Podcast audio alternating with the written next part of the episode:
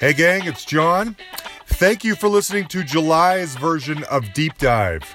And once again, we are so extremely honored to welcome back the great Ron Nevison. Uh, as everyone pretty much knows, Ron was on the show a few months ago, and it was amazing. And there is so much stuff in his in his career to talk about. But tops on my list that I thought might engender the greatest conversation and debate is to discuss Heart's commercial breakthrough or resurgence or whatever you want to call it, their self titled album from 1985, produced by Ron Nevison. It's got the hits, you know, like Never and uh, These Dreams, Nothing at All, which is my favorite. So we get into, I mean, as I think most people know, Heart has sort of disowned this period of their career. They are not happy about it. They did not write the majority of the hits that were coming out in the late 80s. And so Ann Wilson has said publicly that she felt a little bit like a chanteuse and they see themselves as songwriters. And so they've dismissed this period and they shouldn't because this is the period of heart that I like the most. I don't need to hear Barracuda again. Give me nothing at all in all its glory. So we discuss why that might be, you know, where their heads were at when they produced this thing and when they recorded it and wrote it and put it out in the world, and why Ann and Nancy might be so against it now. Anyway, I love this conversation. It's one of the favorite ones we've ever had on this show, deep dive or not. And just as a reminder, we are so lucky to have people like Ron Nevison sharing musical history with us like this. We are so lucky. Anyway, enjoy. So here's what we've been doing is uh, this year we started we bring back some of our guests and deep dive an album they worked on. And in some case, it's the artist themselves. Sometimes it's a, it's a session musician. In your case, it's a producer. And um, just kind of dive into sort of the, you know, the recording behind the scenes, creative process. You know, some of the any stories you remember, any memories. We'll talk about like, you know, what were hits, stuff like that. and um, I uh, and I know you've worked on a million things, but this is the this album is the one that I feel I'm I just might have one of the best stories or I'm most curious about, and so I'm I'm going okay. with Heart from '85. I hope that's okay. No, that's fine. Yeah, no, you, you you you let me know that that was the thing that you wanted to talk about, which is fine with me. Good. Uh, and of course, it's uh, it's my biggest ever selling uh, a single record for LP as, as a producer. Seriously? Um, yeah, as a producer. I mean, I've had bigger yeah. as an engineer. Uh, as an engineer, you know, uh, but as a producer, that particular record sold, I think, you know, at least 10 million. Wow. Wow. Uh, in, in, this country. Yeah. Let alone. And so, you know, that's, uh, that's, uh, that puts it into rarefied air. Okay for starters, I actually uh, I want to sort of set the stage here because I think I, I think most people know that the Wilson sisters uh, today are not particularly fond of this period of their career, and they've been sort of outspoken about it, and it's a shame. And uh, there's a really excellent article on a website called Pop Matters that was written for the 30th anniversary of the release of this album. And anyone who mm, is mm, interested mm. should go read this entire article because it's all the behind the scenes stuff. But I want to read one particular paragraph from this article because I think it sets a stage for what we're kind of dealing with here. It says Ever since grunge rock turned Heart's hair metal meal ticket into a scarlet letter, the Wilson sisters. yeah. The Wilson sisters have toiled with a bizarre earnestness to twist one of the greatest arena rock trilogies ever Heart, Bad Animals, and Brigade into a Judean desert level tale of temptation with a suspiciously muttlangish devil offering up industrial sized cans of Aquanet, two tight corsets, and platinum albums in lieu of all the kingdoms of the world. So I wanted to read that in particular because this period of Heart is their commercial breakthrough, and yet, you know, they're not proud of it. So for starters, Ron, I just want to yeah. I just I just want to know what that guy was on that that wrote that. what did he take? I don't know. What did he possibly take to make that kind of analogy? I know. Oh. You know, you, you it's easy in hindsight to it's easy in hindsight to criticize. Hmm. When you're in the moment and you're confronted with a record company and a management company as strong as Capitol and HK Management, and you're you're also have a mandate to have a hit with this band, and you know what the format is, and you know that if you have an album album track, a, a big album track, it'll sell you a couple couple hundred thousand records, mm-hmm. and if you have a, a, hit single, it'll sell you a couple of 1000000 mm-hmm. Then you have to think about what you want to do to hit that format. Mm-hmm. And if you don't want to hit that format, then you don't have a hit. Yeah. And so if you want to have a hit, you have to conform to that. Mm-hmm. And so it's easy to look back and not remember all that shit, mm-hmm. right? Mm-hmm. But uh, when you're in the moment, uh, that's what you have to do. That's what my job is to do. Yeah, yeah.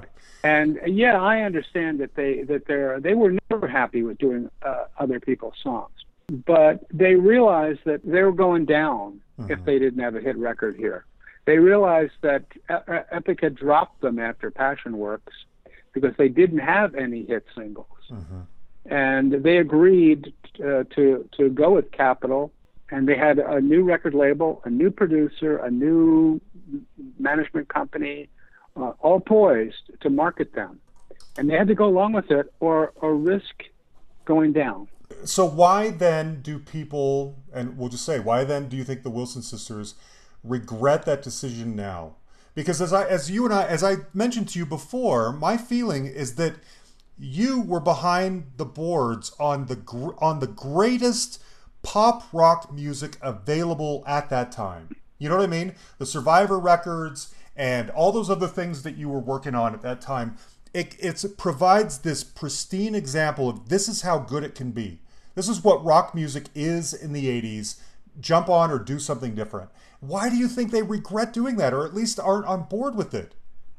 Well, you know, I don't think they do regret it. I uh, really don't. Mm. I think that the, the, if the alternative was to disappear as as a performing act into the also has-beens, mm. Um, not saying that that would have happened, but mm-hmm. they, they it could have happened to them. Mm-hmm. It's easy for them to say right now after all that success, the commercial success, that we didn't want that, but they did. Yeah. Yeah. So that's that's that's basically bullshit. Yeah, that's my that was one of my questions. while this is happening, are you do you see apprehension in them? Do you see them saying, uh, other than I can understand that they're the songs they're writing are not necessarily the hits that are coming off of this album. That part I can understand, but I mean they worked with you for two, two of those the two biggest albums. When they come in for bad animals and, the, and you, they've just had this wave of success are they apprehensive? Like ron we liked working with you but you got to do this a little differently. You got to you know or is it like let's just do this again? Let's just do this again. You know uh, it wasn't nothing really had changed. Hmm. But let me ask you this i am curious how did you even become involved i had met them briefly in 1979 or 80, four years before we, we started working together. I was at a gig in El Paso with Starship. I had just done a, a Starship album. Paul Kantner uh, said, Hey, why don't you take a ride with me? I think we had a day off. I want to go see the Heart Girls. They're they're rehearsing in Las Cruces, hmm. which is only you know hour hour and a half drive or something like that. And so I went and met them, and I've been a big fan for for years. I love the the, the fact that Ann had that like Robert Plant side to her, and you know that dog and butterfly side to her. Yeah. She had that special, special thing. And the two of them, Ann and Nancy. I mean, it, it was just one of the greatest out of the box albums, Dreamboat and Annie, mm-hmm. in the late '70s, except for maybe Boston. Mm-hmm. You know, mm-hmm. it, it was gigantic, and I was a big fan. So I uh, went along with Paul, and uh, I met them, not knowing that in a few years I would I would see them again. Somewhere in the fall of '84, I got a call from Michael Lipman, my manager, who said, "Hey, what do you think about working with Heart?" And I said, "Oh, I'd love that." Mm-hmm. Uh, well, they want to talk to you about doing a couple of ballads. And uh, I had just had a couple of big hits. I just had a the the survivor mm-hmm. vital signs, and we we had the big hit, "The Search Is Over," yep. and "High on You," pop rock kind of ballady mm-hmm. stuff. And I guess uh, that and the fact that I had been the engineer on physical graffiti for mm-hmm. Led Zeppelin kind of intrigued them that I this bet. could be, you know. Uh, and and so yeah, I flew up to Seattle to, to meet with the girls.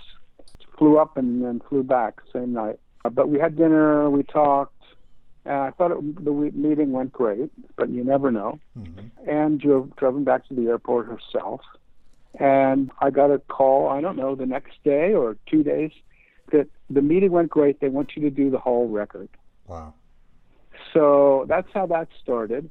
Hmm. Uh, and uh, I, I met with Don Grierson, who explained to me. Now, Don was sadly Don has passed away now. Mm-hmm. Don at that time was the head of A&R for Capitol.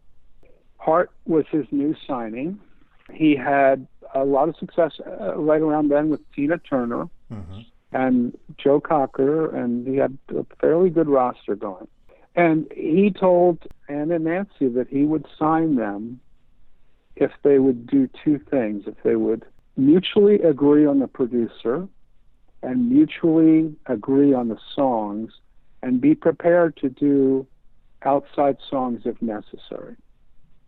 And so that was one of the that was the kind of criteria of mm. signing them. Mm-hmm. So the fact that they had had a disappointing outing with Passion Works, the last epic record they did, the fact that they, in order to get the deal, they agreed to to Don Grierson's terms, and they had a whole new uh, a team. You know, mm-hmm. they had Trudy Green with with Howard Kaufman's management, a great management company. She was a terrific manager. Yeah. And a great label and a great producer and me. It was a great way to start off. Yeah. So they uh, let me and, let me interject one thing real quick. You you mentioned those Survivor songs. So they had heard those. They knew that this is kind of what the album might sound like ultimately. I mean, I guess you mentioning that, I guess they it's not that they are complaining today or regret the quality of the songs, maybe more that they just weren't theirs and that they were sort of sexualized in the videos back then, it seems like. Well, I had no control over that. Yeah. You know, yeah, I, I that's see it was still fairly early days for MTV. Mm-hmm. Uh, you know, I'll never forget. Uh, there was a song I did with Starship called "No Way Out," mm-hmm. And I went to see them do the video, and No Way Out was about a guy who got caught cheating on his wife, right? No way out. She doesn't buy my story, you know. and here I am at the video shoot, and there's Grace Slick in a nun's habit in a confessional talking to Father Guido Sarducci. And, uh, you know, and I'm thinking, what the fuck is that? and, and and it's totally out of your hands, man. Yeah. Once yeah. it, you know, uh, uh, you kind of like go, what is going on here? Uh, in those days, uh, early days of MTV, not too early, but certainly the first five years of its serious MTV, they didn't know what to do. They they would give these jobs to commercial mm-hmm. directors that were used to making one minute commercials to do their three minute songs. Right. Uh, and certainly there were great great. Uh, you know, sure. Hungry Like a Wolf. Uh, there was some great videos, sure. but there's also some some lame videos. Yeah. And um, as far as how how to portray them, I, that was wasn't my marketing campaign. Right. Sure. Right. I, am happy that we had success.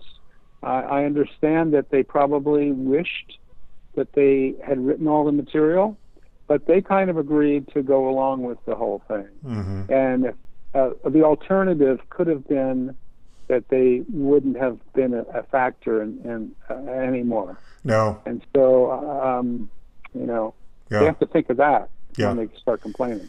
Yeah, I agree. Uh, you mentioned this Trudy Green. I read somewhere, it may have even been in this same Pop Matters article, that she was tough, five foot two, and obsessed with breasts.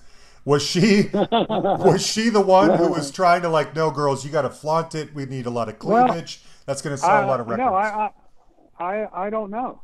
Mm. I, I don't know about the last part. Uh, okay. She was tough and she was five foot two. Okay. Um, I don't even know if she was five. I don't even know if she hit five feet. oh, really? But she was a great. She was a little pit bull. uh-huh. She was great, and I'm not sure about the marketing side of things. Yeah. You know, I'll tell you what what happens when you do a record like this is you you turn it in, and then all of these campaigns start. Right. You know, uh, I'm I'm by the time the, the uh, uh, there's a video on MTV, I'm doing another record. Yeah. I'm not consulted about stuff like that. Okay. It's gone. Yeah. So how Okay. they decide to market it, which singles they decide to pick, what videos they decide to do, uh, you know, I, I'm not in that loop at all. Um, yeah, I'm not in that loop at all. Okay. Did you have anything to do with the selection of what songs went on to the album? Yeah, You did. yeah, I did Were you farming those out yourself, or how did they come to be? farming them out. Well, like mean by that? I'll give you an example. The first track, "If Looks Could Kill," I know when we talked before. I remember you particularly liking this song.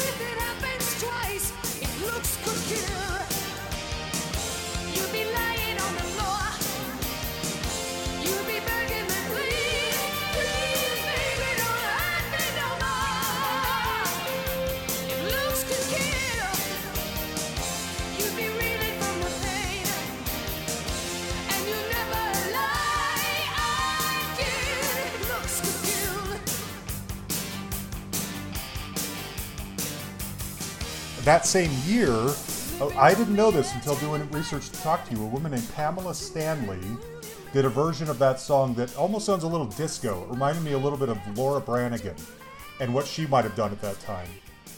Were you aware of? Did you hear that song somewhere and think this will be great for Heart? We got to give this to Heart, or did someone else make that decision? No, uh, no, it was sitting on Don Grierson's desk, Hmm. headed for Tina for Tina Turner, and I diverted it.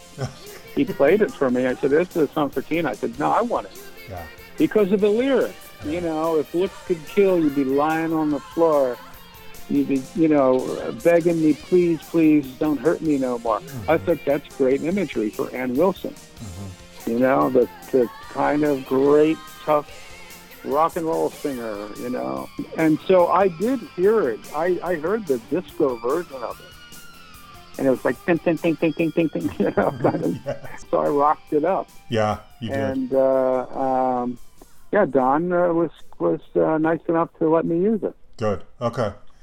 Yeah, that's a great tune, and it was released as a single, I should say. It only reached number fifty-four, but it was the fifth single off the album. So by that point, you know, um, right, but it was lot. also released. It was also released to rock radio, Hmm. AOR radio too. Mhm. And uh, it was never designed to be a, a top, uh, Hmm. uh, you know, top 100 hit.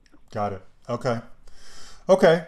Um, now, one thing, and, and this is, I don't want to harp on this too much because there's a lot of other good stuff to talk about, but one other co- uh, quote I read, I believe, came from Ann Wilson's book.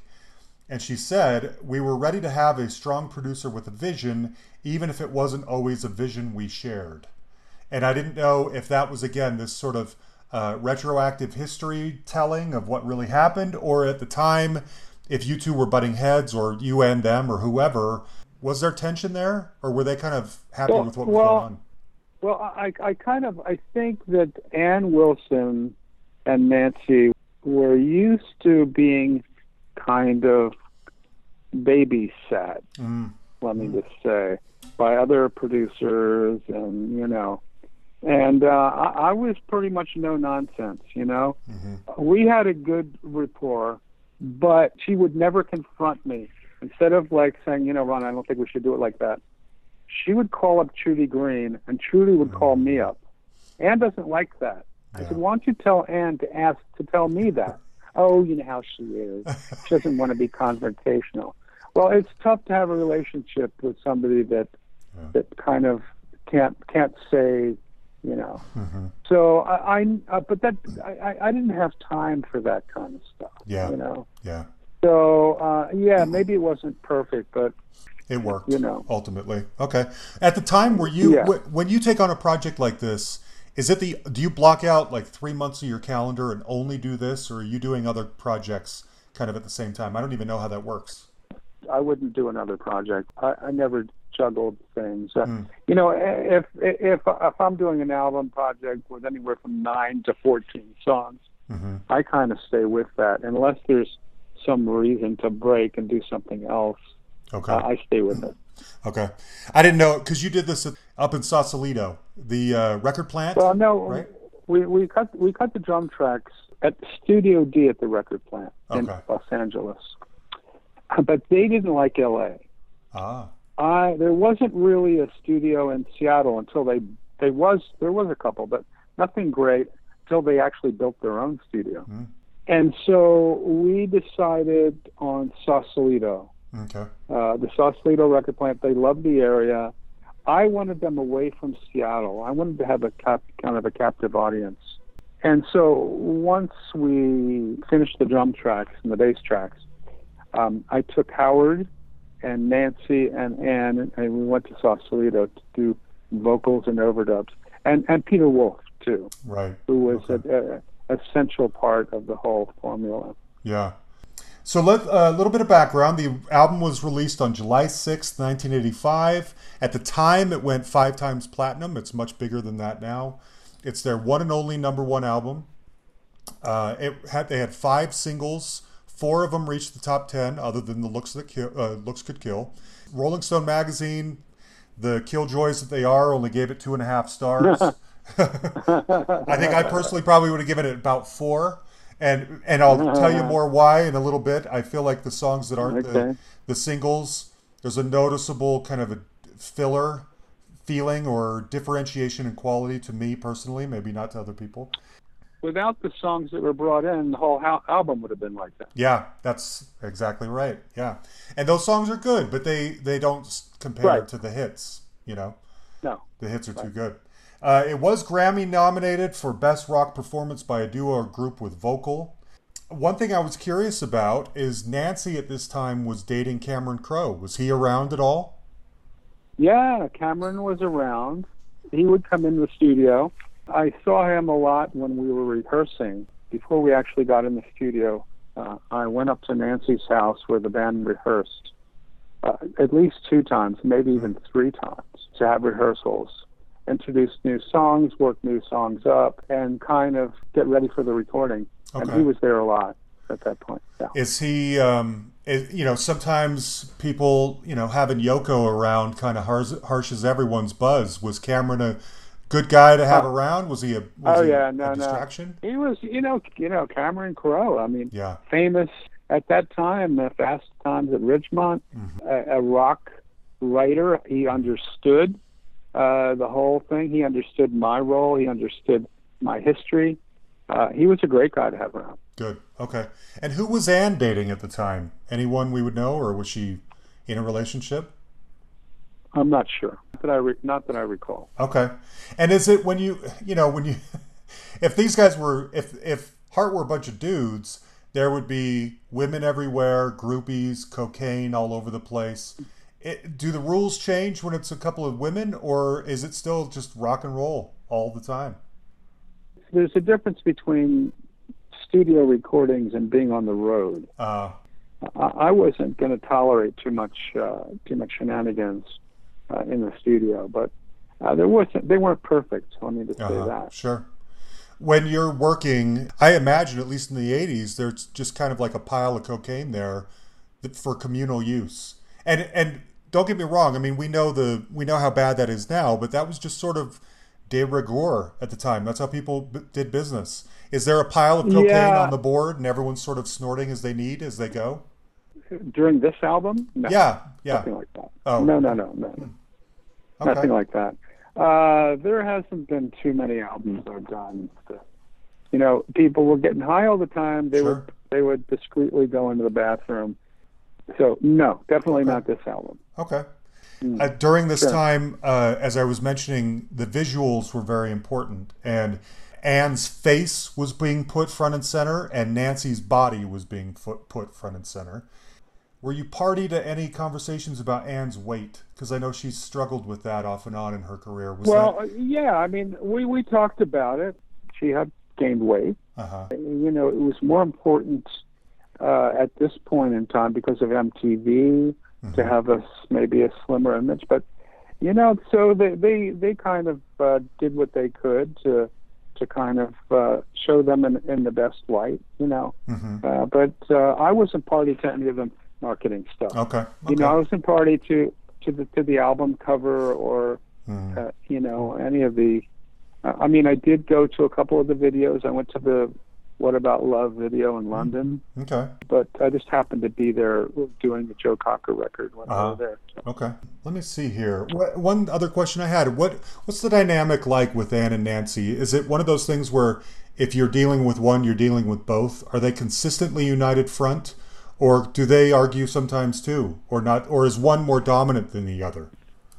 Well, I would say that Ann was the more dominant one, but it's pretty much like you would imagine. Okay. They're sisters. They're together all the time. Uh, they complement each other. They don't argue. At least they didn't in front of me. Mhm. Uh, I would say that Ann Ann was the more dominant one of the two, though. Okay. What would Ann do to warm up her voice? She's got one of the greatest ro- voices in rock history. On those days, maybe when it's a little scratchy or she's hungover, or she has a cold, whatever it might be. What are what are the tricks that Ann does? Don't know. Okay. Okay. I don't know actually. Okay. Like, every every singer has their own kind of warm up, hmm and it they don't always do it in the studio. They might do it outside. They might do it in their car on the way. hmm Uh, I'm not. I don't remember actually. It's a couple of years ago. Like, is it 40 yet? Or how years- Thirty-five. 35 years. Okay. yes. Yeah, 35 years ago. Yeah, I'm supposed to remember what that. Yeah. Okay. I'm sorry. In fact, it was released almost thirty-four years ago to the day. So yeah. Wow. Yeah. Um, okay. Well, let's see. I have some other questions, but I'll sprinkle them in with uh, with this. We've already Okay. kind of talked about "If Looks Could Kill." It's a great tune. All right. Track All right. two, "What About Love."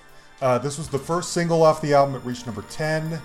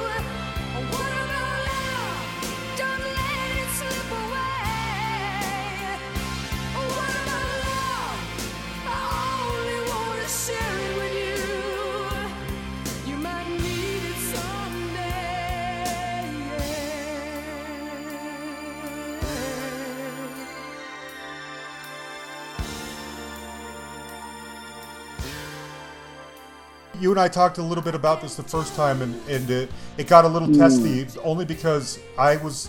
This was a song by the group Toronto, a Canadian group, obviously, that Jim Vallance co wrote with them. But anyway, they co wrote that song, and that was on their album a year or two before. But when you got it, it was you viewed it as more of a demo. Like someone gave you this song and thought this would be great for Heart, right? That came across Don Grierson's desk. Okay. He found that, and he asked me what I thought of it. and I said, "Great, I love it, perfect for them." But it was a little wimpy the, the way it sounded. Yeah. But it, that doesn't mean I got that version. Right. Oh, good you point. know, uh, Mhm. what I heard could have been the version of a demo before that True. uh, uh, that they had done. So it's hard to say because I don't remember. But I remember them not liking the vocal treatment. But you know, maybe that was another. That could have been the song alone, which is on the bad. You mm. know, I was I was always trying to sell them songs Yeah. and get get their approval. And sometimes they didn't like the way it sounded, and I said, you know, I would tell them, don't don't think of it as the as the treatment. Mm-hmm. You know, we can change the key, we can change we can change the treatment. You know, don't listen to the vocal performance. Just think of it as notes on a paper. Yeah. You know, it's it's easy to say, it's hard to do. But I think that they didn't like "What About Love," and um, I remember on one of the songs, Nancy kind of left the room in a huff. Uh, it could have been "What About Love." Mostly, I would say, let's work it up as a band. Let's Uh-huh. play it as a band. Yeah, because we have Denny Carmassi, an amazing drummer Yeah. uh, you know, great rhythm section. Let's work it up as a band and see how powerful we can get it. Let's see how, how we can make it into heart. And mostly they started really listening to it once they did that and heard how they could do it. Uh, it, it we never went back. They never said to me, oh, "We don't like it. Nice. We can't do this." Okay. You were saying before that you didn't really have a hand in what was being released as a single and in what order and when. But as you're working on this, at least, are you aware that you probably have a powerful single on your hands? I, I think that we thought that "What About Love" would probably be the first single. Mm. That's what they were talking about. Uh, I remember at the record plant in Los Angeles, just the drum tracks. Uh, Howard Kaufman came down with Trudy Green, and when he heard "What About Love," he flipped out. You know, this was just the guitar, bass drums, and some synth, Hmm. and a, and a rough vocal. So it was pretty much that. that you know, um, the the song "These Dreams," which we're going to get to. Uh, uh, you know, I I wasn't sure if that would ever be a single Yeah. because of the fact that Nancy's singing it and Ann's the lead singer. Yeah. Uh, uh, the way it, it worked out beautifully in the end. Um, now, I should say, What About Love is one of the few songs from this era that they still play. Um, I I saw them in concert a few year, a couple of years ago, and um, it was a truncated show. There was bad we- weather, and there had been a long rain delay, and so it was cut short. But I was going back looking at some of their set lists, and this and these dreams and alone are the only three songs from this era that make a current playlist or set list of theirs and that really surprised me and i think when they do it they might even do it acoustically or at least not with the bombast that is so it's the signature of what makes these songs great in the beginning and uh, again, just to again, I don't want to harp on it, but it's sad to me as someone who came around. I look, I'd much rather hear "What About Love" than "Barracuda." You know, I just would. It's my era. Right. They're catchier. It means more to me, and it's sad that if you're going to go see Heart, they're going to downplay this period. You know? No, don't worry about it. But, you know, that's that's what happens, and Yeah. yeah, I think that uh, as performers uh, that have hits, they have to come to terms term with those hits. They have to understand that in ten years that that people are coming to hear you play those hits. Yeah. and it really doesn't matter what you whether you like them or not. You owe it to the fans to play those hits. It's so So stop fucking complaining about it. Get on with it. Love it. Um, now, I want to press you on one thing. You mentioned a, a, a minute ago when you were describing the song. You said, "I think we knew that it was going to be a first single." How do you know that? What sa- How does it say to you? Oh, this has first single written on it. Why is it not second or third single? Again, that wasn't my call, Right. but that was the feeling that, that I'm re- recalling. That's kind of what I remember I could see the that. buzz being about. The buzz was about that. So what? What? Um, if if you can describe it, what what feeds this buzz? Is it an idea that it's the best song? That it's the mo- song that makes the most sense as a first single? That it's the song that should reintroduce them after the after Passion works? What creates that buzz? Can you put a finger on it? Yes, all of the things you just said. Okay. the fact that the fact that it uh, it represents the new era of this band, which was powerful and big. It had a, it had something to say. Okay, yeah, just curious what feeds. You know, you guys are on the inside. We're just fans. I, I just wonder what goes on you know, in the machinery behind the scenes. Uh, okay, let's go with Never. Yeah, yeah. Uh, track Right. three, Never, was the second single off the album. It reached number four.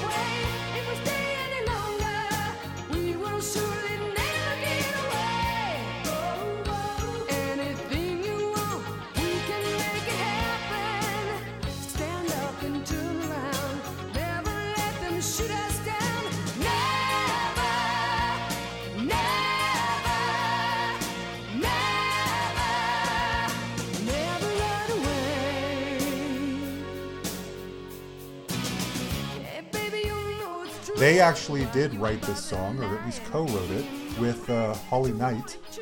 Was Holly? How did you did you introduce those two? Did they already know each other? there's a lot of different ways of bringing songs to people. When you tell people they need outside material, uh, you can either bring songs or get them to co-write songs, which kind of makes it go down a little bit easier. Holly Knight was a hit songwriter, and Trudy Green contacted her.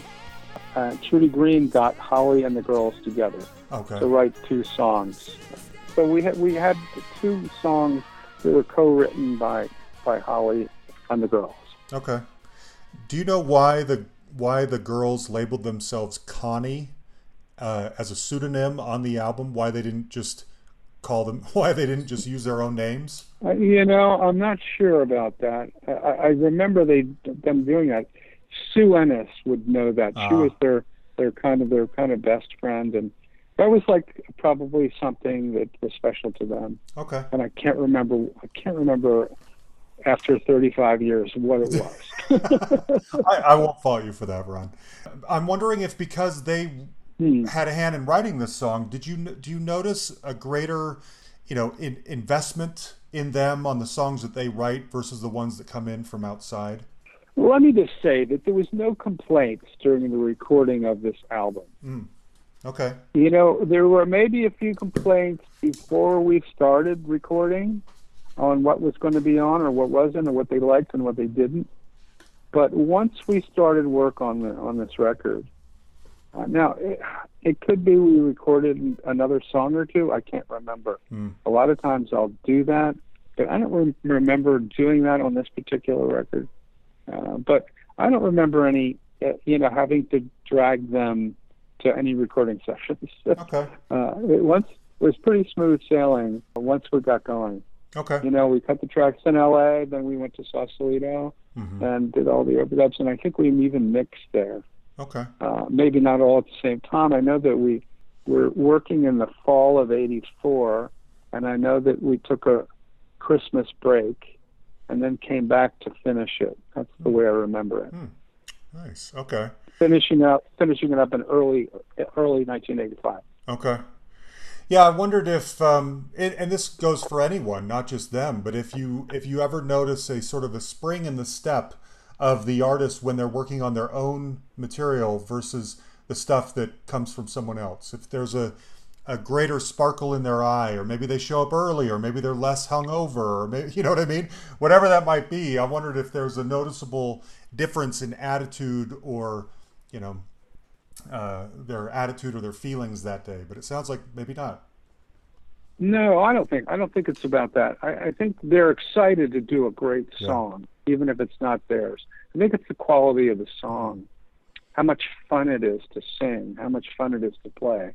Okay. Uh, that that's uh, the biggest determining factor. That makes sense. Okay, I want to talk about a little bit of your hand in this song because there's there's a lot going on. Uh, the the woes that kick off the song, I can't sing. Whoa, whoa. Yeah. You do it. That's great. Oh my gosh, what a moment. Um, yes, that. Yeah. Whose decision was it to kick off the song with that before going into a verse? You know what I mean? It, when they Uh, write a song, is that written down? Does it say somewhere we're going to kick it off with whoa, whoa, whoa? Well, that's just that's just an ad lib. Right. But then That's that the part. part you mean, right? Yeah. That's yeah. That was the way the song was written. Oh, okay. That's okay. Holly Knight. I think that's a Holly Knight thing. Really? You know, just yeah. Okay. That's just a hook. Just See, a hook those are the thing. those are the little you know. That's when you sprinkle the magic pixie dust on there. once what about love was climbing the charts and they were talking about never as the next single i remember holly knight complaining that the mix was too safe Really? and yeah and i listened to it and i said what do you mean she goes from this and that. i said yeah i agree and so we went in and remixed it for the for the single and I took out a guitar here, I took out a guitar there, so it wasn't so. Yeah, we made it a little bit more interesting. So I was, Ah. I was happy she brought that up. It wasn't much different, Right. but it was. We did kind of, we did uh, some uh, some some work on it. Okay. That song kicks off with sort of I don't know. I mean, I'm not the expert that you are, but it's like a plucking sound on the guitar a little bit, and there's almost like bells going off a little bit in the background. How do you achieve this sound, Ron? How do you do that? it's a combination of guitar, either acoustic or electric, and synthesizer. You know, uh, the reason that there's so much synthesizer in this era is because it just got invented. You know, uh, it, when I worked with Pete Townshend uh, on Quadrophenia and the Tommy film in the 70s, he had an ARP 2500, 2600 uh, synthesizer, and it was it, it was these huge, big cubes, and you'd have to you'd have to use cables to hook them back up together, and you get a sound, but you couldn't keep it. Mm. It wasn't like they had a program. So if you wanted a string sound, you'd get the string sound, but then you'd have to destroy the sound to get another sound. Mm. So you'd have to do it and then record it. Mm. And it wasn't until uh, later on, the late 70s, that, you know, the early stuff we're talking about Moogs were like that. They were just oscillators. Mhm. Uh, that they, they, I think it was 1981 or 82 that the Yamaha DX7 came out that was had algorithms. So it was a digital, the first digital synthesizer. We actually had programs, and once we had those programs, we were like uh, kids in you know. Candy stores. It was like a can. It was Yeah. a candy store yeah. thing, and that's why a guy like Peter Wolf came along Mhm. with all, with all the new stuff and a brilliant musician, uh, just sensational. You know, Mm. he's Austrian. He's from Austria, and he had all of this musical background that was classical, classically trained pianist, as well as being up on all of the latest. Uh, you know, he was he wasn't a rock guy. I mean. I guess I mean he was he was more like a Peter Gabriel kind of guy. Mm, I see. Right? He didn't really understand American rock Yeah. as such. Okay. But uh, yeah, Okay. so What- I, I know we got off the subject a No, little bit. this but is- this that's is- yeah. The the never was uh, recorded. Uh, um, uh, I I guess they did a demo. Okay. You know, and somewhere in my storage I have cassettes of all this stuff. Oh my gosh. Wow. I don't have a cassette player now, but I have cassettes. oh, that's great. By the way, the, me mentioning these songs are just springboards for these kind of conversations. So don't ever apologize for going off on some tangent because that's why you're here. That's why we want to hear from you. I love it. Okay. Um, You know, you worked on so many great rock albums. Did you like New Wave? Did you like Human League and Ultravox and those types of bands? No. No, too much synthesizer for you. No, I just didn't like their. I didn't like that that kind of rock. Mm. the kind of rock that I liked coming out of England was the stuff that I, you know, the Zeppelin, Bad Yeah. Company, the Who, not the kind of glam rock. You know, Yeah. uh, I'm not even sure what the call was. That what, what would you? How would you? Uh, uh, those bands you mentioned, how would you? What kind of rock would? Well, that? they're like new wave, you know. They're um, yeah, I wasn't. A, synthesizer- I wasn't a yeah. new. I wasn't a new wave guy. Yeah. Okay. Yeah, I wondered. You you expertly, so expertly intertwined synthesizers with rock.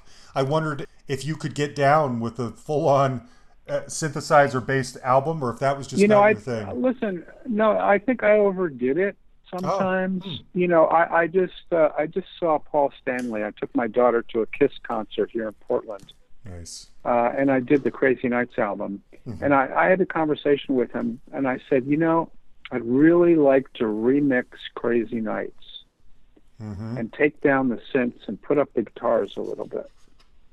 And he said, you know, that's a good idea. Let me talk to Universal and talk to Doc McGhee, who's his, his manager. And he has- he hasn't got back to me yet, but yeah, Oh. sometimes I listen to some of that stuff, and I, I think it, it'd be lo- nice to be able to uh, to kind of modernize it. Yeah. They should put out some kind of 30th because it's coming up on a 30th anniversary. I think next year or Well- the year after. Make it a deluxe right. version. Well, and I mean, this is all catalog stuff. They can, you know, it's all stuff that's earning money. It, Yeah. you know, they could they could put out a new, especially nowadays with downloads. You don't even have to do physical uh, CDs anymore. So uh, that might happen. It'd be nice if it did. But yeah, this the whole synth thing was new, and we were on top of it. Mm-hmm. Yeah, you were. Um, I'm just going to read a quick quote. You don't even have to comment on this. This is from the book uh, I Want My MTV, which is one of the greatest music books ever. I love it. But Ann has a quote in here where she says, When I watched them obje- objectify Nancy, it broke my heart. When they loaded her into a harness with her guitar and shoved her off a cliff in the Never video, I burst into tears and I had to leave the room. I, you know, I was wondering when I was getting ready to talk to you, I thought, I wonder if they. Well, at least it, at least it wasn't Father Guido Sarducci and, and, a, and a nun's habit. That's so true. Could have been worse. Could have been worse. so true. You know, I wonder if they had uh, if they had been able to either have hits with their songs but still look like they did in those videos, or have those hits but look differently. If they would have, if it was the combination of both, we didn't write these songs and we're being sexualized. If you had only one or the other, if they would have kinder feelings toward this period, but it's anyway. Just curious. Okay. Uh, These Dreams, track four. Um, this is the weird one, as you were saying, the song that uh, would you would not think number one hit when you hear it, but yet it became one.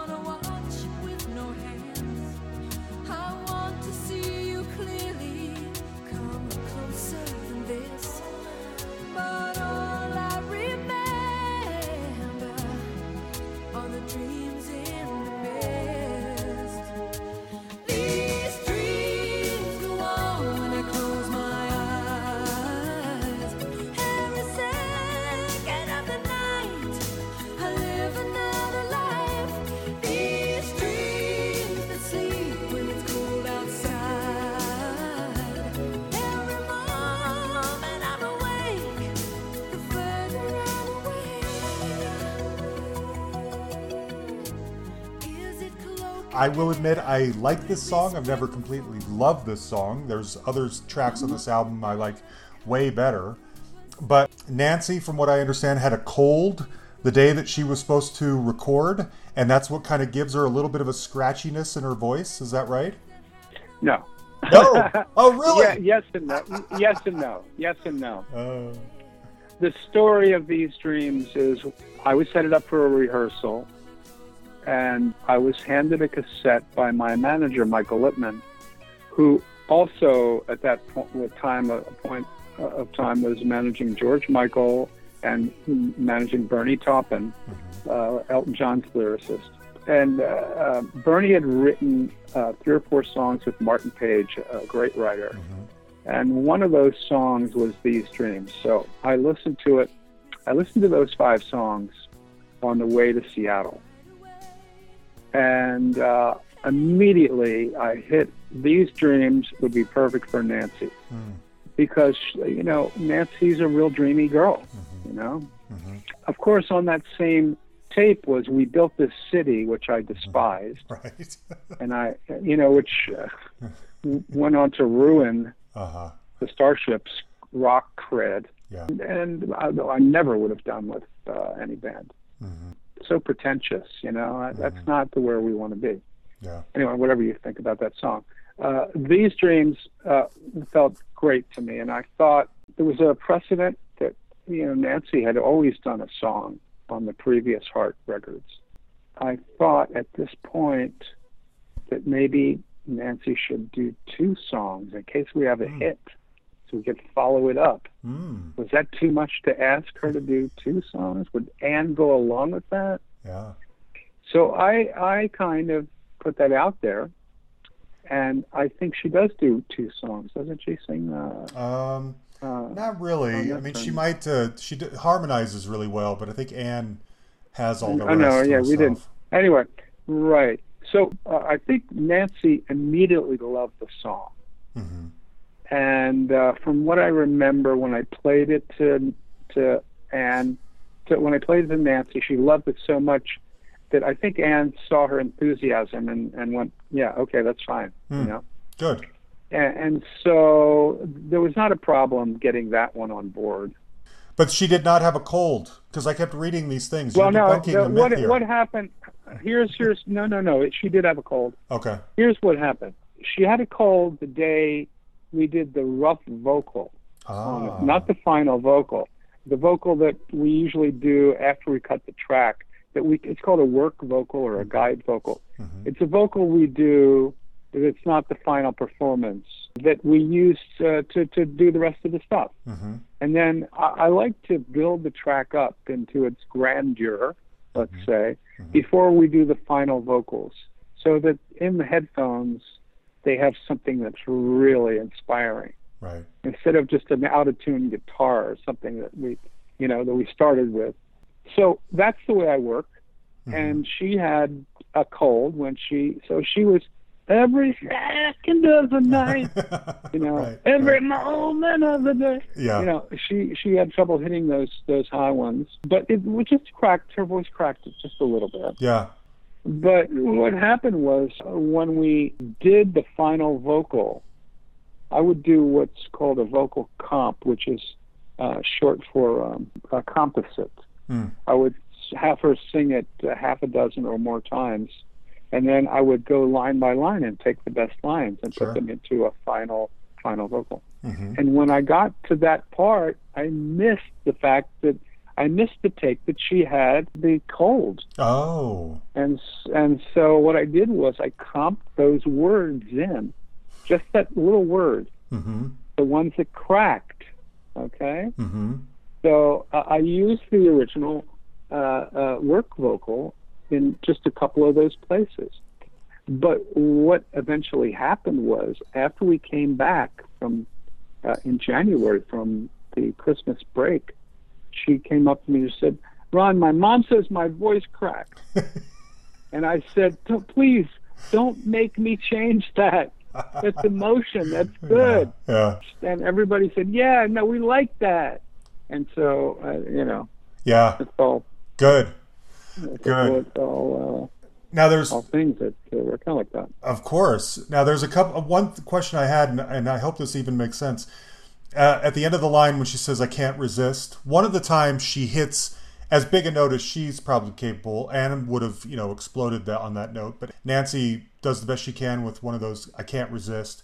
And one of the times she goes down an octave, you know, very down, very low. And I wondered if her going down an octave was her saying, "Look, I got a cold. I can't hit those notes that Ann hits on a day Oh, no. like this." No, no, no, no. Okay. no. Okay. That was that wasn't it at all. And, and uh, to be quite honest, this song took a long time to get to the chorus, Yeah, it did. You're right. I never thought of that. and be, because you have an intro which is long, Yeah. but da, da, da, da, da, and then a fairly long verse, and then the ba, da, and then it goes into another verse. Mm-hmm.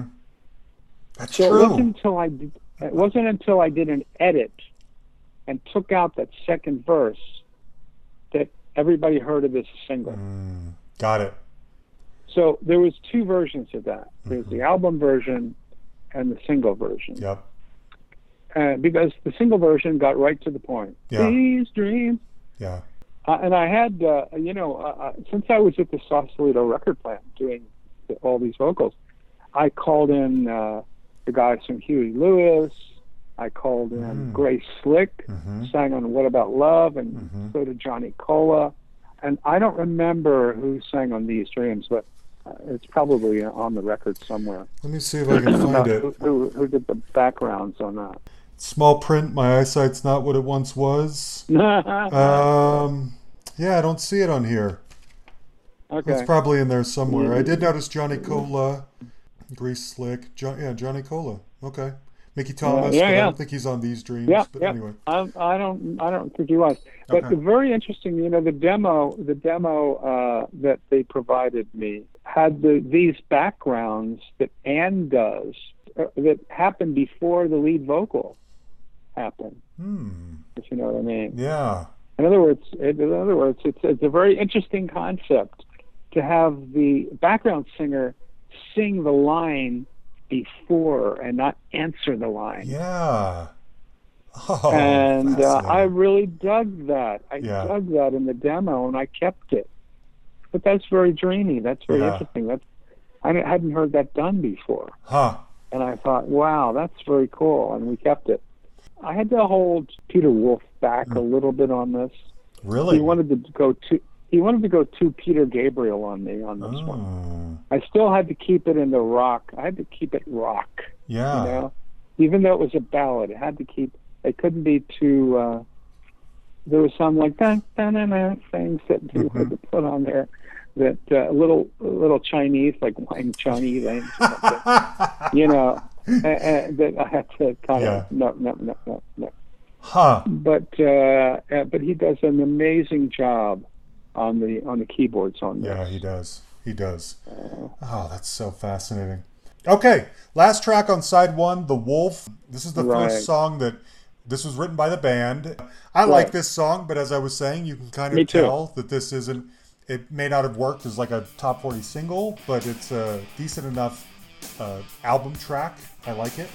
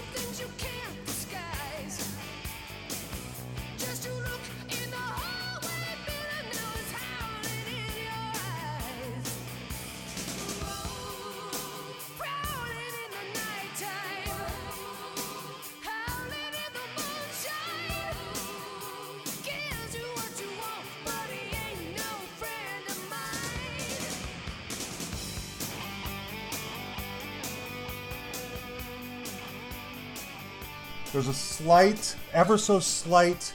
I hear a little bit of what uh, Yes might have been doing around this time. Not a ton of prog, but just enough of like enough of something a little more, a little challenging happening underneath it all. Am I mishearing that? Well, I don't recall that. I mean, I thought The Wolf was, you know, their best rock song Yeah. on the record. It is, yeah. You know, right. and it and it had a riff. You know, Yeah. it was, you know, it, it was it, it was it was good. It was representing the kind of thing that they did well in the old days. A- And uh, I looked at it as uh, a kind of continuation Mm-hmm. song. Uh, there's another song we'll get to, Shell Shock, which isn't Yeah. quite as good, I don't think no, as the wolf. They had the interesting lines and the wolf call on the guitar, which I thought, thought was very cool that we Mm-hmm. very. did. And I, it sounds really good. It does, and you saying that that it's a callback to the earlier stuff that makes so much sense. I totally hear that now. That is great. Yep, Um, yep, yep. Let me ask you about kind of the running order, uh, the track order for this album. Are you involved in that at all? I mean, because this album is very front loaded, obviously, four hits in a row, and then one more on the end. We're going to get to in a minute, but um, Well, well, who makes well, those wait, decisions? wait a second. Wait, wait a wait a second. Hmm. A four hits in a row. I made the choice. I, I make that choice. Hmm. Excuse me. I made that choice before we had those hits. True. Yeah. It, it, you look at it now, going, "Oh, there's four hits in a row there." Mm. Uh, they weren't. They weren't hits when I did that. hmm They were just. They were just songs. Good point. And so I did the running order, and I wanted to start it off. I love, I still love if looks could kill the Mm-hmm. imagery of that. And then I knew what about love was going to be the first single, and never was a very pop thing. These dreams, I mean, that, uh, you know, I wouldn't change anything. No, it fit, flows perfectly. Yeah. Yeah, I you're right. I hadn't thought of that. That um, you know, when you're putting these things together, they're just songs. It's not like you're not making a Right. mixtape or anything like that. True. Okay. Right. Okay. So the first song on side two, "All Eyes." This is also written with Holly.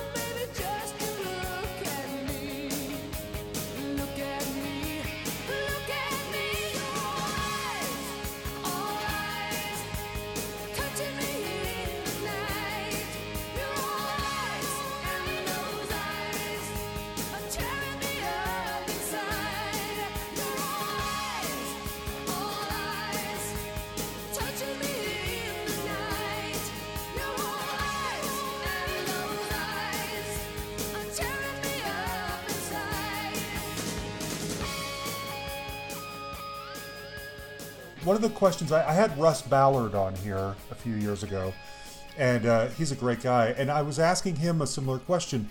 You know, All Eyes was not a single, but when you hire someone like Holly Knight or Russ Ballard to write a song for your album, don't they go into it with the expectation that their song will be a single? That's why you paid to have them well, I assume paid. That's why you collaborated with them in the first place, or does that not Well, factor we in? we don't pay them. Yeah, you know, uh, okay. they they get they get paid if the song if the album. They're, you know, who uh, Holly Knight got paid for All Eyes Mm-hmm. because it sold 10 million, 10 million records. yeah, She gets paid on that. And She didn't get paid on the single aspect of it because it wasn't a single. Mm-hmm. But certainly, there probably was expectation that All Eyes could be a single, and it just never really gelled, or at least to the point where there was other ones that that uh, outshone it. Okay. I guess what I was thinking of is that, you know, if you were like you're hiring someone's services, like, yeah, Holly Knight is saying, yes, I'd love to work with you. My fee is a thousand dollars a day or what, you know, what it, if they, if that's how it works, maybe that's not how it works. No, it's not how it works at all. Okay. You know, the songwriters get paid royalties for Mm-hmm. their songs. Uh, they don't. They don't get a fee for writing the song. Mm. Okay. They they get a they get they get writers royalties uh, if it's a hit, Sure. and they they make a lot of money Yeah. if it's a hit song. Yeah. She had two songs. She made a fortune. she made more money on this record than I did. Oh my gosh, that's true. With the Probably. royalties. Yeah. Probably. Yeah. Right. Oh my gosh, that's true.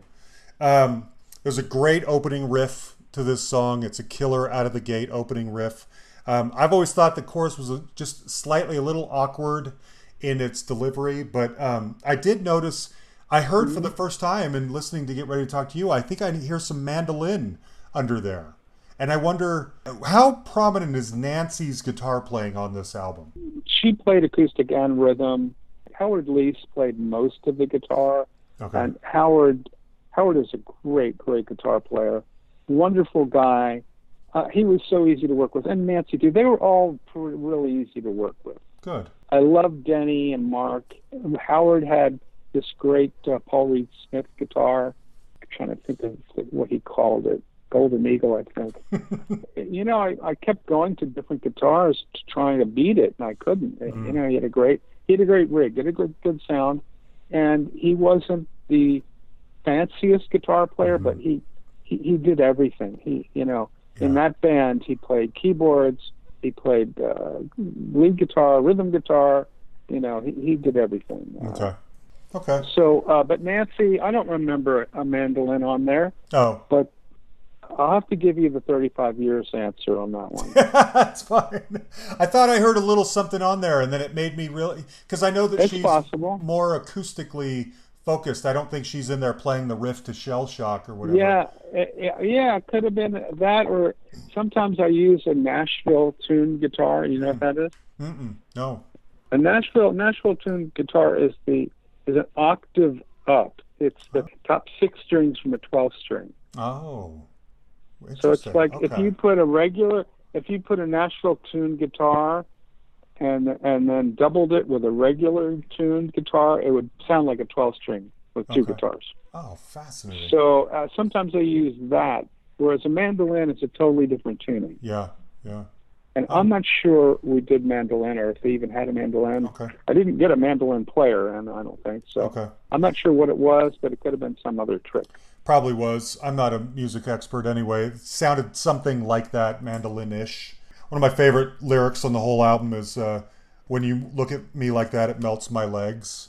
I love. I, I mean, there's there's ways to say that, and saying it that way is so fun and clever. I love when she says that. Right, right. Okay, then uh, the next song is "Nobody Home." This is a very Right. obvious mellow power ballad. Um, I believe they wrote this too.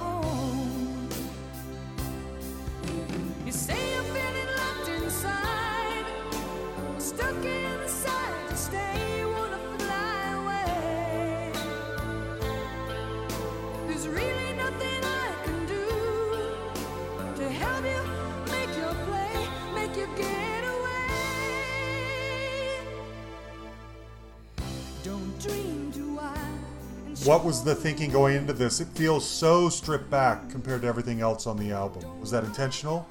This song is my favorite song of Ann's on the record. Really? Yes. Wow. This is my favorite of, of the songs that she wrote. And I love this song. And it it just starts, yeah, it starts kind of like just with a, a Fender Rhodes kind of piano, uh, soft piano, and builds pretty big at the end. Mm-hmm. Mm-hmm. Big ballady song, Yeah. but not hard. No. You know, not hard, No. but melancholy kind of. Wow, I love hearing that. Do you, um, you know, were, were you disappointed it wasn't released as a single? Or, You know, I, I no, I, I don't. Okay. I didn't really hear that as a single. okay. And one of the reasons why we brought outside tunes, I didn't really hear these songs as singles. Mm. I remember Ann saying to me one time, "I read somewhere you didn't like our songs." and I said, "I've I've never said that. Mm-hmm. I might have said I didn't think you had any singles. I had to fit this this kind of concept of Yeah. contemporary hit radio, CHR radio. There was 170 stations, and you had to have something that fit into that format if you really wanted to have a hit record in those days. Mm-hmm. And we were making this for 1985. Yeah. Your friend Frankie Sullivan from uh, Survivor plays guitar on this song, right? Does he? I, uh, that's what the liner notes say. oh, I didn't remember that. Okay. But uh, it's possible. yeah, according Yeah, to that, he- he plays on this it- and nothing at all. he says it, Okay. oh, okay. Yeah. All right. On on we, we're, we're at Nobody Home, right? Yeah, nobody home and nothing at all. He Uh, he apparently plays guitar on Oh. both those songs. Okay, okay. Well, it says that he did. Okay. I don't remember that, but yeah. Yeah. Would you have seen them live around this time? Do you know how when they were playing concerts, were they playing the five singles or would they go into some of these album tracks live at that time? Do you know? Uh, you know what? When they went on tour after this, Yeah. To promote uh, this yeah, I did see them. I did see them. I remember going to the Oakland Coliseum to see them, and I remember Stevie Nicks coming out on stage Ooh. with a nice. tambourine and playing along with them. Okay. Uh, yeah, they were. Uh, they would. Uh, they would.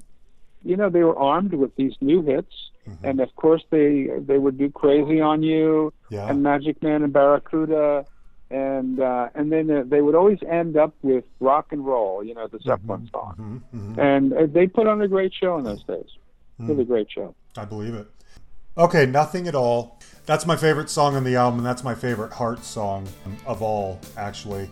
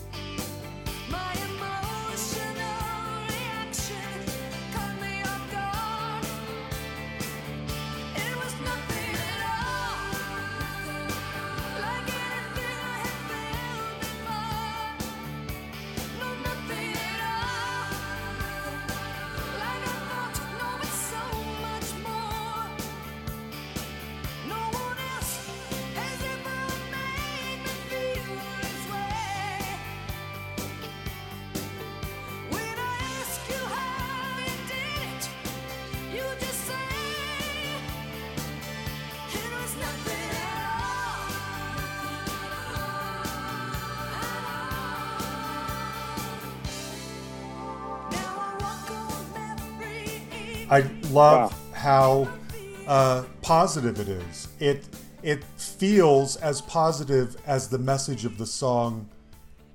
It, they go hand in hand, you know. This was also the song that kind of made me come around. I was 12 years old when this album came out, and I had liked hearing these. I know. Pretty sophi- pretty sophisticated, weren't you? right, right. Um, I remember liking these songs when they came on the radio, but not feeling motivated to go buy the album. But probably uh, almost 20 years ago, I was in a uh, weird little burger shop in Heber, Utah, and someone put this song on the jukebox.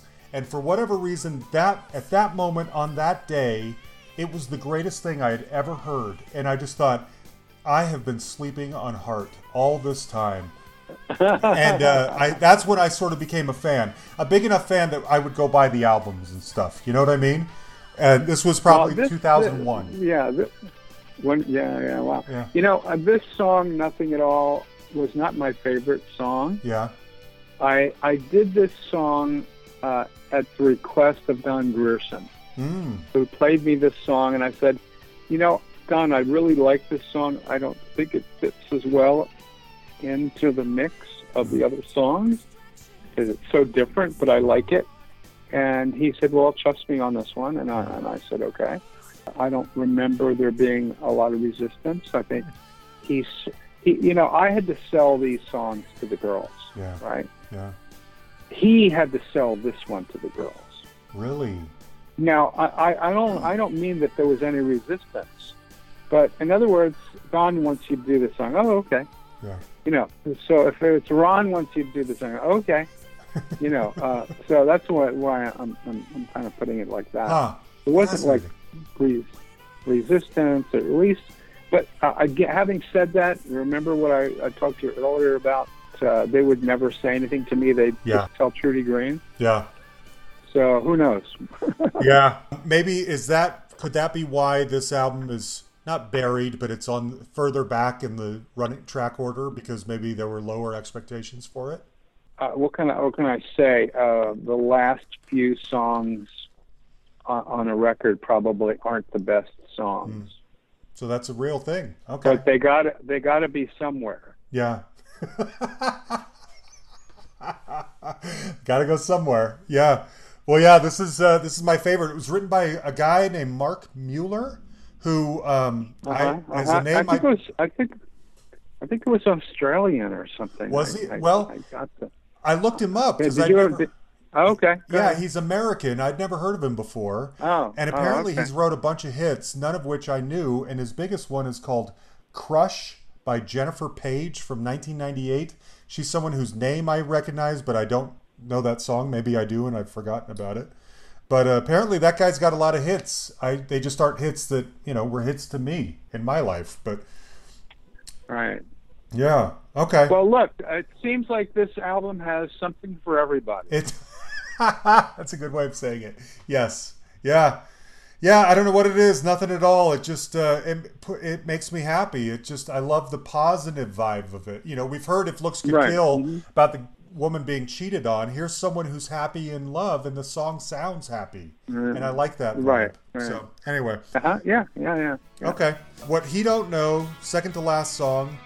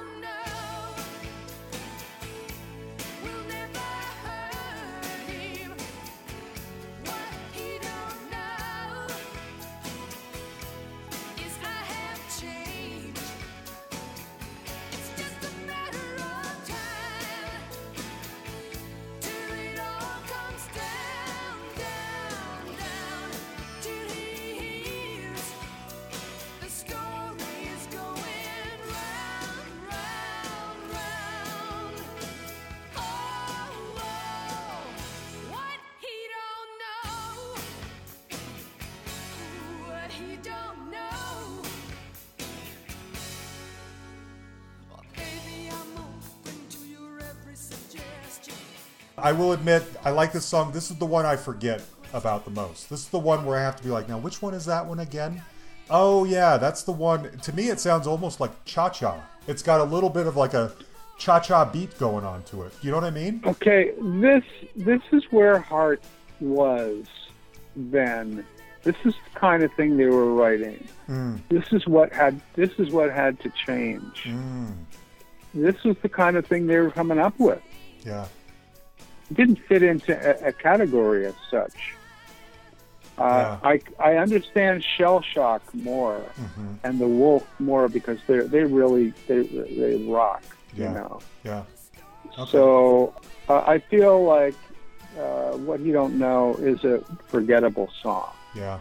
It's it's it's tough to. Well, I mean, it's not memorable. Yeah. I guess it's forgettable, right? Yeah. Yeah.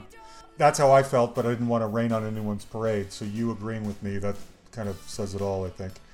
Um, Uh, yeah, I do. But I have. Let me just say that sometimes you, you start recording, and uh, there's dark horses. You know, there's things that come alive with so, at some aspect of the recording. Either either you think of something, uh, somebody gets inspired on a backing track to to kind of play a certain thing, and a, a hook emerges, and things as as songs develop, they can take on lives of their own yeah. and sometimes it just doesn't happen and that's the case on this one what you don't know Yeah. didn't uh, really d- do much Yeah, yeah, I agree. I don't dislike it, but like I said, it's the one that I can't Right. remember. Um, it doesn't really Right. leave much of an impact on me.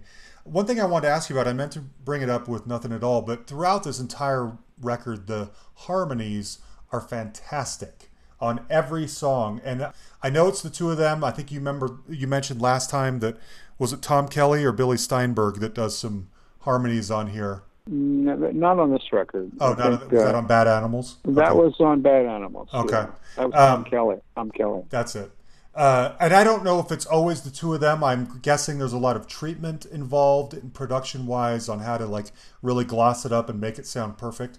But when I was reading the liner notes, there's a woman named Lynn Wilson listed as a background singer. It's their sister Okay, older sister that's what I wondered. Yep. yeah she came in the, yep the singing singing wilson sisters Yeah. yeah lynn i forgot totally about that yeah lynn lynn ca- came in to sing you know we because we did the vocals and we all the finishing touches were done at the sausalito record plant and we were both like in hotels at that point you know uh, in, in marin i was pulling in people like grace slicker mickey thomas and and uh, the guys from huey lewis i was like pulling in my bay area uh, gu- uh, people Yeah. to help out on this and that's why we have so much of them on there because that's that's the area they were we were out of seattle and we were out of la so uh, the, uh, It's great. and I, I mixed it at the record plant in in, in Sausalito too. Hmm. And there's a great photo of uh, myself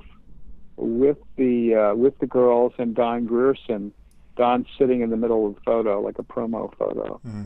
sitting there holding a reel of tape, and that was we had just finished the the, the mixing, and he came up to hear the mixes. Hmm. Uh, and it's a great black and white photo. That's Oh, that sounds cool. I'll good. send it. I'll I'd send love it, it. to you. I'd love to see that. You know, I just thought of this. When the girls come to work, do they put on their makeup? Do they wear their high heels, or do they come in their yeah. Oh, pajamas? Oh no. No, no, no, no. They, yeah, they, they, they, they came ready to go, ready to rock. Every time. Yeah, they, yeah. Well, well, that's girls do that. Well, I, Girls don't- go. They don't go out of the house looking like crap ever. well, I know, Yeah. but I didn't know if it was like, hey, we're, we don't need to get dressed up to go to the studio. Yeah, you know? but yeah, they did. okay. Yes. That's great. Um, okay, last track, Shell Shock. Yeah, this is the heaviest by far on the album. I think this and the Wolf. You nailed it. I mean, This those and the are wolf. both This, just killer this hard and the wolf. songs. Yeah.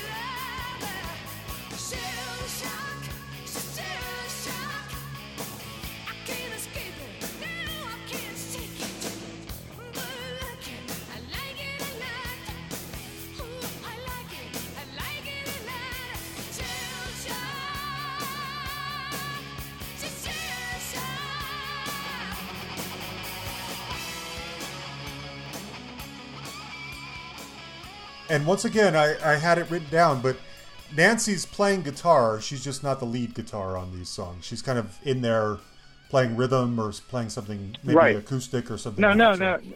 Well, you know, Nancy, when Heart first started, she had, was on acoustic, and Roger was the guitar player. Roger, I believe, was the guy that wrote all those cool riffs, and mm. that's one of the reasons when, because Roger and I believe Ann were in a relationship.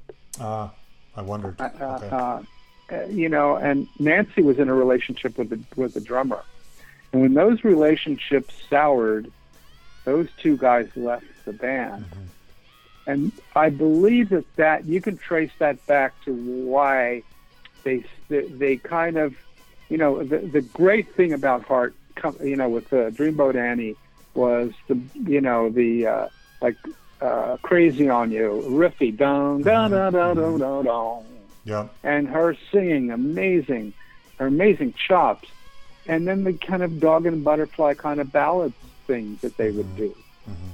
And that was the that was the, the thing that they had. And when they lost Roger, I think they lost that. I don't think Howard Leese came up with those kind of hooky things. As good a guitar player as he is Yeah. and uh, that's one of the reasons they were in the predicament they were in. They lost their their element of the old heart, and they and, and it's it's it, you know so Ann Wilson. There's no good crying about it. Yeah. You know, you broke up the band and you had to pay for it. Right. You Right. know, Right. Well, um, good. Well, that's it. I mean, this is a classic album, biggest of their career, one of the biggest of your career. They're in the Rock and Roll Hall of Fame, deservedly so. I think Ann is one of the greatest singer rock singers ever, let alone female rock singers. Um, uh, no kidding. yeah, and um, kidding. I love this album and Bad Animals. My second favorite song of theirs from this era is uh, "Who Will You Run To." That would after Uh-huh. after um, Nothing at All. That's my next favorite. But Uh huh. Uh huh. yeah, so you um okay? Do you have like is there what did we not touch on something? Do you have Hmm. one overriding memory from this period that I didn't ask you about that you want to share? God, I think we went through pretty much uh, all of the uh, uh, all the things I can remember. Okay. went through it track by track. I can't, uh, nothing that I can remember right now. Probably when we get off the phone, I'll probably remember a bunch of stuff. Right. But that's a, I'm kind of tapped out right now. Okay, good. Uh, well, Ron, you're the you're the greatest. I I would Thank you, Matt. Thank I- you, John. There you go, folks. Ron Nevison discussing Heart's 1985 self titled commercial breakthrough album. I love that album. And I just want to stress again how fortunate we are to hear from somebody like Ron Nevison in this way. In fact, uh, back when this interview took place, I was uh, texting with Paul Underwood and with Pat Francis, and I was like, guys, wh- what if we quit our jobs and we moved to Washington State for like three months, and every day we recorded Ron talking about another album that he's worked on? and then we produced it and we put it out as like a series of podcasts or an audio book or whatever. Can you imagine how wonderful that would be just to hear Ron tell these stories about these things over and over? Oh my gosh. Anyway, thank you, Ron, and uh, I hope Heart's listening. I hope they share this with their fans. I really don't know. Uh, next month's episode is already kind of in the works. There's, as I've mentioned before, there are always several sort of out there. One is taking shape that I have not already mentioned before. It's a guest who is one of our most entertaining guests by far. He's not a household name. He came in early on, and uh, we're discussing doing a deep dive on one of their albums, and it is shaping up to be a very fascinating conversation. So that uh, who knows? I don't know when that'll come out, but that is in the works. Um, I hope you guys are enjoying this deep dive series. I know I am. Okay. Huge thanks, as always, to our right hand man, Yan, Yan the Man Markevich. And uh, listen up on Tuesday. I don't think we have any more bonus episodes coming up for a while, but um, Tuesday we have a big uh, episode with another British alternative from the 80s music producer, engineer, mixer. I think you guys are going to like it. Take care.